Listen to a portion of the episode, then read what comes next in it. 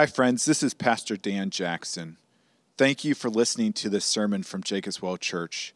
My hope and prayer is that this message will be a blessing to you and lead you into worshiping and enjoying our great and gracious God. With that said, let me encourage you to use this message as a supplement to and not a replacement of a local church. Christ did not establish his church simply for us to consume messages but so that we could be intimately invested in each other's lives as an authentic covenant community. Again, thank you for listening. And if you want more information about Jacobs Well Church, please visit our website at www.jacobswellgb.org. So, our text today is Luke chapter 1, verses 46 through 55, which is Mary's Magnificat. And I Googled it this past week and it's interesting, of the first three links that came up, one of them was, of course, Wikipedia. Um, but the other two, the first and the third, surprised me a small bit. Maybe it shouldn't have. But they were both websites that were, were taking the Magnificat and using it to advocate social justice. So the first said the following The Magnificat is a revolutionary song of salvation whose political, economic, and social dimensions cannot be blunted. It went on to quote Jael's song from the Old Testament, where Jael, a woman, uh, kills a man by driving a tent spike into his head. The other website um, was also an article uh, that began with um, at the top of the article began with a picture of Mary with her fist raised up on high like this and her foot standing on top of a skull with a banner that read, Cast down the mighty, send the rich away, which is kind of from the Magnificat um, uh, from verse 53. So, what do you think of when you think of Mary's Magnificat, or even just Mary?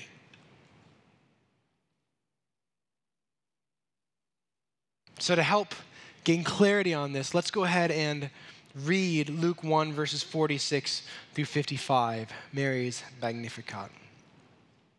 And Mary said, My soul magnifies the Lord, and my spirit rejoices in God, my Savior.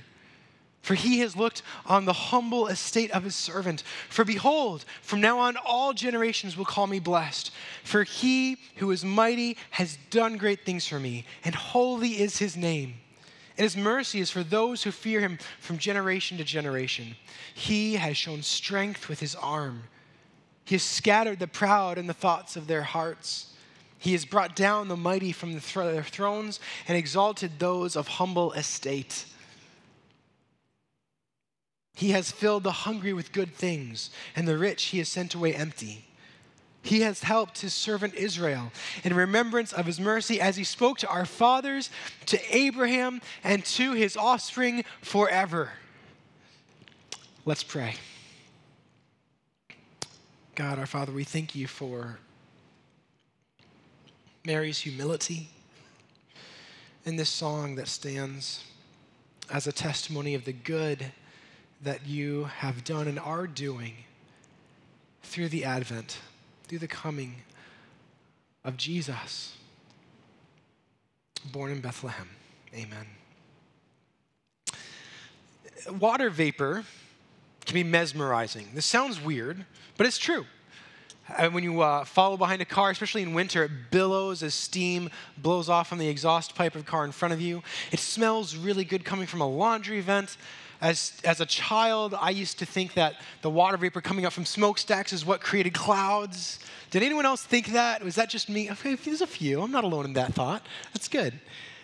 So it's, it's, it's mesmerizing. I was driving home uh, from church the other day, um, and it was one of those really bitterly cold days. When a car first turns on and warms up, it's kicking out a lot of that stuff. But I was turning off a Lineville, going onto the highway, and the car in front of me was just blasting me and the cars next to me with vapor.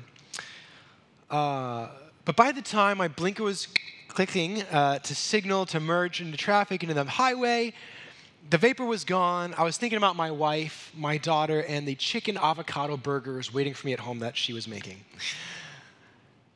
Our lives are humble realities. Humble, not just a sense that God, uh, it's, a, it's a humble story with a humble home with a humble, it's not at all like that.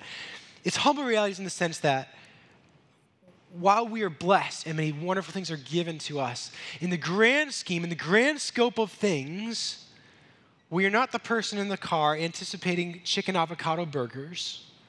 We're not the car trying to get a person home.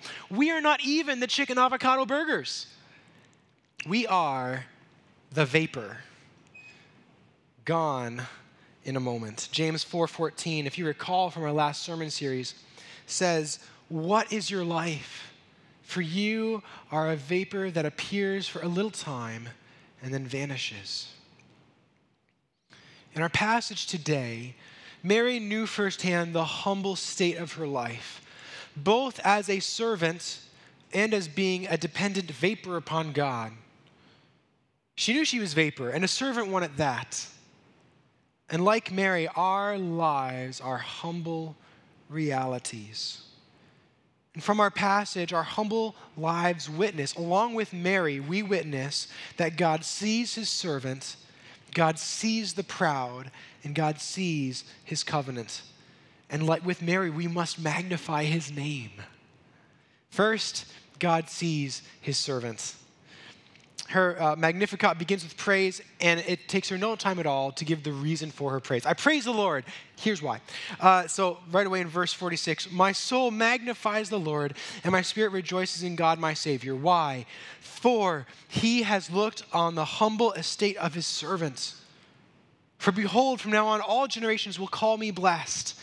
For he who is mighty has done great things for me, and holy is his name. And his mercy is for those who fear him from generation to generation. So, in the first line here, the word for look is actually an uncommon word in the Greek. The normal Greek word for this is blepo, and it occurs 133 times in the New Testament. Mary uses epiblepo, which is only one of three occurrences in the New Testament, and each time it's conveying an understanding of not just uh, look, but of looking favorably upon, of seeing. God is not simply aware of Mary, He has seen her. Now, there's two kind of looks that you can get at the grocery store, right? There's the, uh, there's the look where you're walking with your car, you make eye contact with somebody as you're going by in the aisle, and that eye contact means we're not going to run into each other with our carts because we acknowledge we both exist. It's the same look you get when you come to a stop sign at a four way stop and you say, okay, I'm not going to hit you, you go first.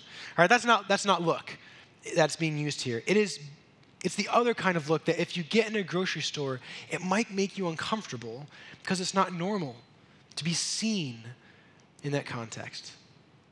It's the look that when your child is losing it or uh, you have a, just a, a, dark look on your face from a long day that someone notices and has a, a, look of that's rough on their face instead of anger or impatience that, that your child is disrupting the peace it's the look that at a restaurant that ends with you asking for your check and hearing that it's already been paid by the table who just left you haven't just been noticed you've been seen Mary has been seen and goes on to honestly gush not about the good stuff she's been given, not about the status she has now being the mother of Jesus. No, she gushes about the God who gave it all. In this stanza alone, verses 46 through 50, God is mentioned by name or pronoun nine times. Look what God has done for his humble servant. He has seen me. And this kind of look and favor from this God is not just for Mary, but she goes on to say it's for all generations who fear him in verse 50. God sees his servants, he gets the praise. So, Rondalee and my wife and I used to love getting Chinese food with Jason and Lisa Fullion. Uh, many of you know they were missionaries that uh, just left recently for South Africa. But on one such occasion when we were getting Chinese, Rondalee and I were in the car and we were picking it up, but the line was very long. Very long. It was like out of the drive through into the street long. It was like out of the drive through into the street long with other lanes trying to merge into it long. And uh, I, I, was I hop in a line, and in my own sinful heart, I have impatience that I battle with. So I was making sure that nobody was trying to cut me off or merge when they shouldn't, and unjustly delay how soon I would get my Chinese, right? Um,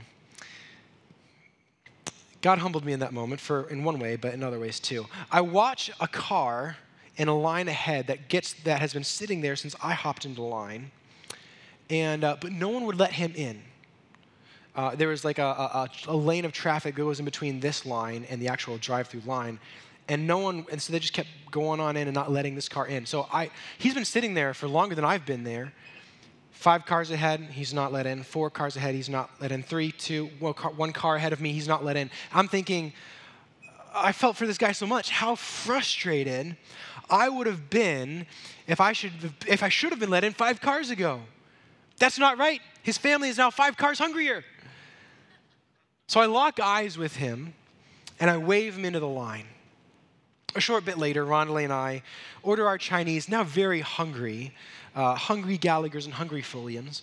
So we get two extra orders of Rangoons because sometimes you just got to spring uh, for the extra and it's worth it. Uh, but we get up to window the get up to the window to pay, only to have all our all of our food, Rangoons and all, already paid by the driver that I waved into the line. I looked upon his poor, hungry estate and saw him. and in the end, I received the thanksgiving in white rice, crab meat, and cream cheese form. It's a fond memory, but it's helpful in this situation. God looks upon Mary's estate, humble estate, and he sees her. And he does great things for her. Me letting this guy into the line, that wasn't that, that wasn't that great, let's be honest. But God saw her and he does great things. And in response, Mary magnifies the Lord. He receives the thanksgiving. For those of you who fear the Lord, as Mary says in verse 50, do you believe that you have been not just, that you're not just aware of by God, but you have been seen? And that He looks upon you. Life may sometimes testify against this. Maybe you're the one who's not been noticed by friends and family. Maybe you weren't the one who was asked out to homecoming or to Sadie's Hawkins. Maybe you're the one that no one asked to marry. Do you feel not seen by your spouse, the one person who should see you the most, both in your sorrows and in your joys? Do your parents not hear or see the reason why you accidentally broke the vase and instead just yell without reason? Now, some of these issues start with us. Maybe we're not known or seen because we're not trying to be known or seen. We're trying to hide. But here's the good news whether that is true of you or not, God sees you, He knows you, and He looks upon the humble estate of His servant. His mercy is for those who fear Him. Knowing this, we are to do as Mary does and let the good in our life reflect the giver. Give thanks. And we'll spend more time on what this give thanks looks like in our next point. So God sees his servant, but the text continues. God also sees the proud. Let's read on in verses 51 through 53. Look with me if you would. He has shown strength with his arm. He has scattered the proud in the thoughts of their hearts. He's brought down the mighty from their thrones and exalted those of humble estate. He has filled the hungry with good things, and the rich he has sent away empty. This portion of the song rejoices in God being active to not just bless the good, but to right the wrongs of the proud, of the rich, of the mighty. So, this, this actually is not something that you or I may commonly associate with Christmas, but how could we ever sing peace on earth, goodwill to men, as the angels sang, if nothing is done about the proud, the rich, the selfish, or the corrupt? This is a sad reality we do experience today. Ecclesiastes 7, verse 15 says, In my life I've seen everything. There is a righteous man who perishes in his righteousness, there's a wicked man who prolongs his life in evil doing. Jeremiah 12 says, Why does the way of the wicked prosper? Why do all the faithless live at ease? We've all witnessed this in big and small ways, haven't we? The cheating student who does not study is the one who gets the A on the exam. An abusive parent is the one who receives custody after the divorce. A driver receives an OWI for the seventh time and he still has his license. The least deserving child receives all the favoritism and attention from a parent. But Mary praises God for his coming to right these wrongs. This is what God does. This is in his nature. And this is just, it's a testimony of Scripture again and again and again that life is brought out of death, that what is lacking is made whole, that what is f- uh, not aware of the sin is humbled in their sin, that what is unjust is made just. So, where? Where are the wrongs righted? We just give a list of examples where we see that we've seen it in this world. Where is the lacking made whole? Where is the sinful humbled? Where is the unjust made just? And where is life brought out of death? The cross. The cross. Mary rejoices that God has come, and she knows, she's been told, Joseph and her have been told by the angel that he's come to be the Savior of the world. And in doing so, he has made right all the wrongs between us and God the Father. She rejoices, maybe not truly knowing the cost that it will cost the life of the son to which she is to give birth, but she knows the promise that he will save his people.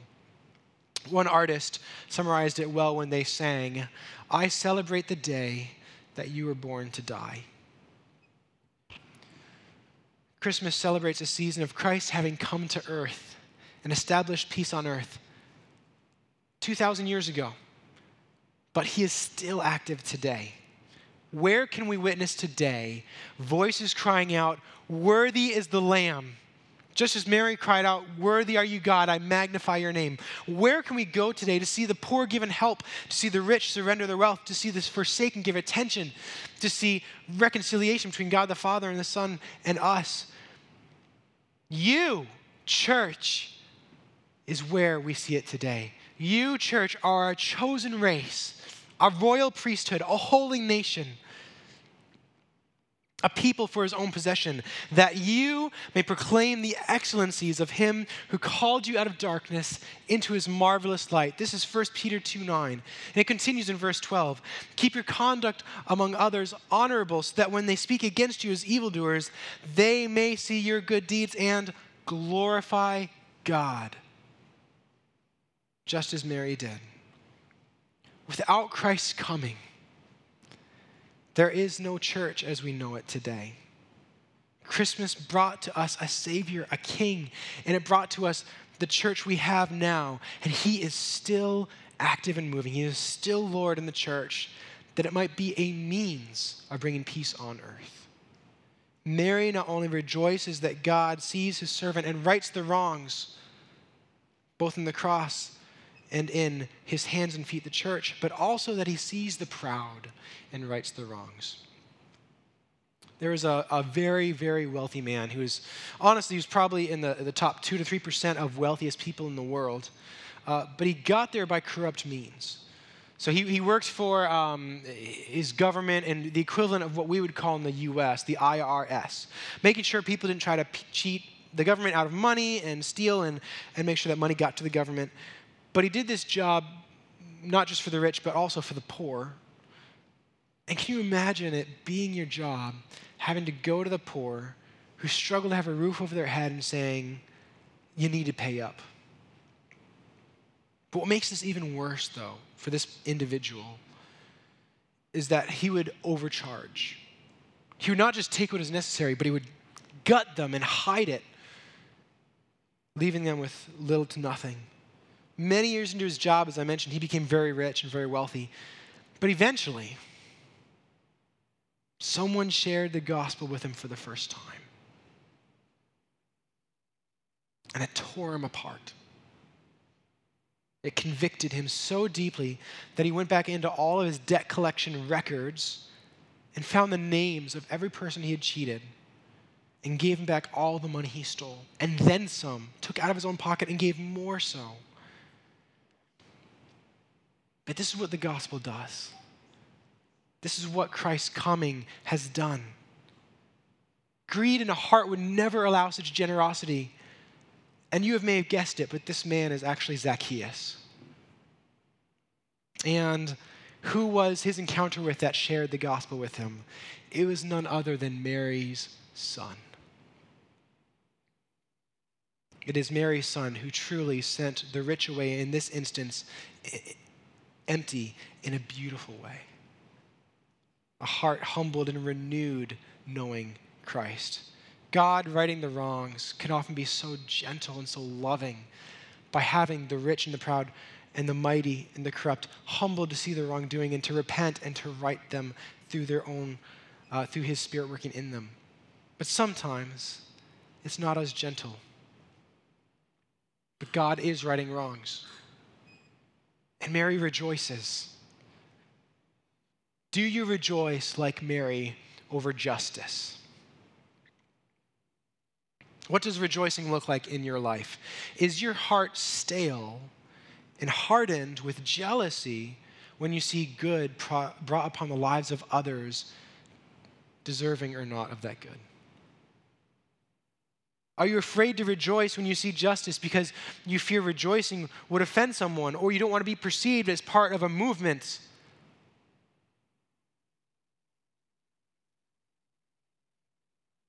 When you find yourself rejoicing over justice, is it with bitterness in your heart? Do you say in your heart, damn that man, he deserved it, he had it coming? It's likely a sign of unforgiveness. Mary rejoices to see God brings justice, but there's a difference between rejoicing in the work of the Lord and doing so with bitterness in our hearts. How is God righting the wrongs in your own life? We must genuinely pause and ask ourselves Am I the rich that needs to be, in what way am I the rich, or am I the rich that, that needs to be sent away empty? Am I the one being exalted, being found in humble estate. Either way, let us heed the call to be the church that Christ has established in his coming and to see the hungry filled with good things and rejoice at righting the wrongs. Finally, let us look at uh, one more time at verses 54 through 55. God not only sees his servant, he not only sees the proud, but he sees his covenant. Verse 54 He has helped his servant Israel in remembrance of his mercy, as he spoke to our fathers, to Abraham, and to his offspring forever. This is truly the climax of the song, and it's the most hope filled part. Mary talks of mercy and promises made to Israel, given to Abraham thousands of years prior. And Jesus, her own son, is the fulfillment of these promises. Genesis chapter 12, the promise is given to Abraham. In you, all the families of the earth shall be blessed. Genesis chapter 26, you have the three patriarchs, yes? Abraham, Isaac, and Jacob. In Genesis chapter 26, the same promise is given to Isaac. In your offspring, all the nations of the earth shall be blessed. In uh, Genesis 28, it's given to Jacob.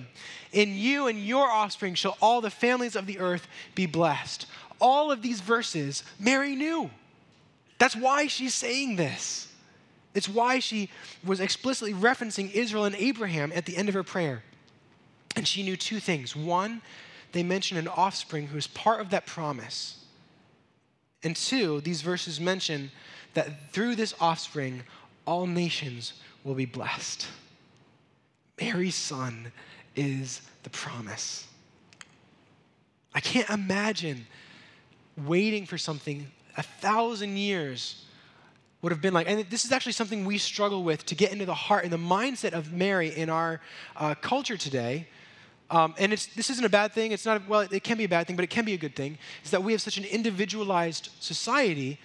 Uh, and that's, again, there's some good things about that, but there's some weak things. One of the weak things is we've lost a lot of our identity as, and in our history of who we are as a people, not just who we are as a person. So when Mary said, God has remembered his promises to Abraham and to Israel, she owned that story. That's her story. It's her people. And so she was able to really grasp on what it meant that these promises she's been waiting for a thousand years. When I was 19 years old, I walked out of a church feeling much more passionate about, uh, uh, excuse me, about God's word and about God's people, knowing God's word, than I ever did about music, which is what my undergrad was in college. So I called my pastor. I said, Chris, Pastor Chris Vogel, I want to be pastor. Should I leave my conservatory of music and go to Bible college? He said, Nope, nope, David, uh, finish your undergrad degree. Uh, for your, uh, get the next three years, because I was a freshman at the time, finish that first. Will you have school debt after that? Yes, you will. Okay, well, then you want to pay off some of that school debt. Uh, after that, you want to go get your master's, um, Master's of Divinity, which is typically a 99 credit program, should take three to four years. At some point, you'll have to complete an internship for a year. And you also have to become licensed to preach, which means passing some exams. You'll have to memorize Westminster Shorter Catechism. You'll have to uh, memorize an outline for uh, books of the Bible, know general Bible content. Where's David and Goliath? Stuff like that. Finally, you'll want to be ordained. But before you do that, you got to receive a call uh, to be ordained, and uh, you need to be a pa- you can't be a, you can't be a pastor unless you have a call to minister somewhere. And once having your call, then you have to pass your ordination exams in church history, PCA church history, sacraments, Greek, and Hebrew. Thanks, Chris. I didn't. I'm surprised I still said, okay, let's maybe give this a shot. I think I did so not fully understanding what that all meant. But I still hung up the phone thinking I'm going to try this and to pursue this. And when, when I became ordained, it felt surreal. I've been pursuing it for 11 years, and I'm still processing the journey, looking back, disbelieving that it's happened. My ordination was life changing and I only had to wait 11 years. But Christ's coming was era changing. Literally, our, literally, our calendar was built around it. We are in 2021, Anno Domini, which in Latin means AD, year of our Lord. Mary knew this was era changing because she knew the promises given to Abraham and to Israel. Jacob's well, Mary sang of a promise that took a thousand years prior. For you and I, it's 3,000 years, if not more, removed from us. So, would you do me a favor to make this more concrete and real for us, that it is our story? Could we do what Mary uh, does in the Magnificat? Could we sing together? This may seem odd, but I think you'll catch on really fast. I'm going to sing a song. I'm inviting you to join me. You're looking for the lyrics, aren't you? No, it's not up there. Father Abraham had many sons, and many sons had Father Abraham. I am one of them, and so are you. So let's all praise the Lord. Right hand. We don't have to do the rest of it. That's okay. We can stop there. Church, why are we praising the Lord? That we are son of Father Abraham. We, we grew up singing this. How, it's so, it's, it's crazy, guys, how, how ingrained this is in us, and we don't understand it as much as we should. Why are we praising the Lord that we are children of Abraham? Because his covenant promises are for him and for his children. Galatians 3 9 says, Those who are of faith are blessed along with Abraham, the man of faith. Galatians 3:29 says, "If you are Christ's, then you are Abraham's offspring, heirs according to promise." Why do you think all the Christmas songs tell the same story over and over again? We just sang uh, the first Noel. It tells the story of the shepherds. It tells the story of the, the, the wise men. And why? Because it's your story. Rejoice. Even this song, we sang this last week. Rejoice, Emmanuel shall come to thee. O Israel. Why didn't it say shall come to thee, O church? Because we are the new Israel. We are the spiritual Israel. Knowing this, we magnify the Lord. How can we actually apply this in our lives? So, first, let's start by actually singing the Christmas story and reading it like it's your story. Like it's our story. Recognizing that these Christmas songs aren't just nice, quaint things of nostalgia, but, and, and you know not to make things nostalgia, but it's more than that. It's, it's story that is ours. And knowing that, we magnify the Lord.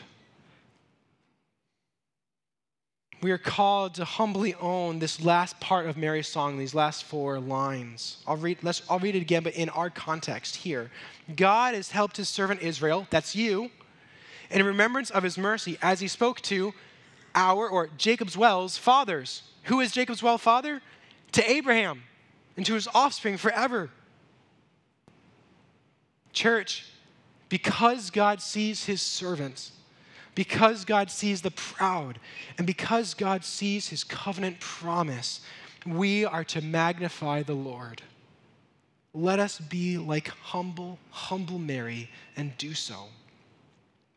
There's a song uh, that is uh, rapped, it's a rap song uh, by the band Beautiful Eulogy called Worthy.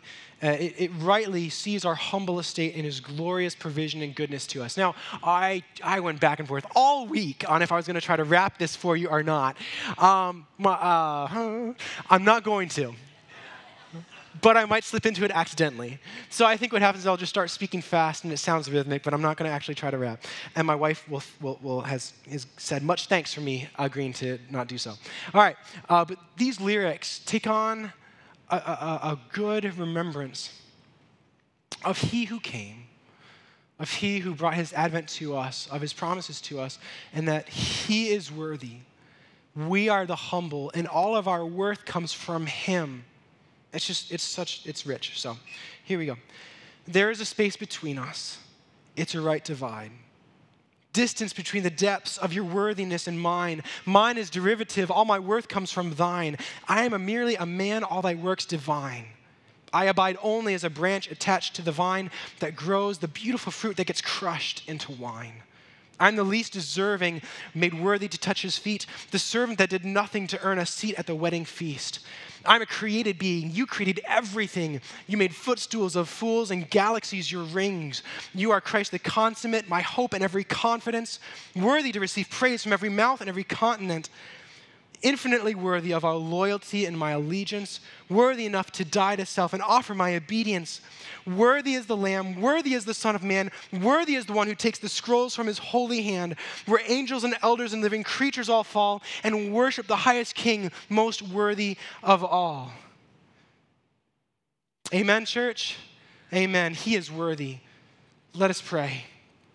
God our Father, we ask that you will guide us by your Spirit to humble ourselves, to not raise ourselves up as mighty, that we might have clarity to discern, Lord, how we can own this story of your coming, how we can make it our own, Lord, just as you humbled yourself, left heaven, and came to earth that you might serve and save. May we do so also, Lord. Humble ourselves, magnify your name, make it great, and serve you and your people. We ask and pray for your help by your Spirit this week now. Amen.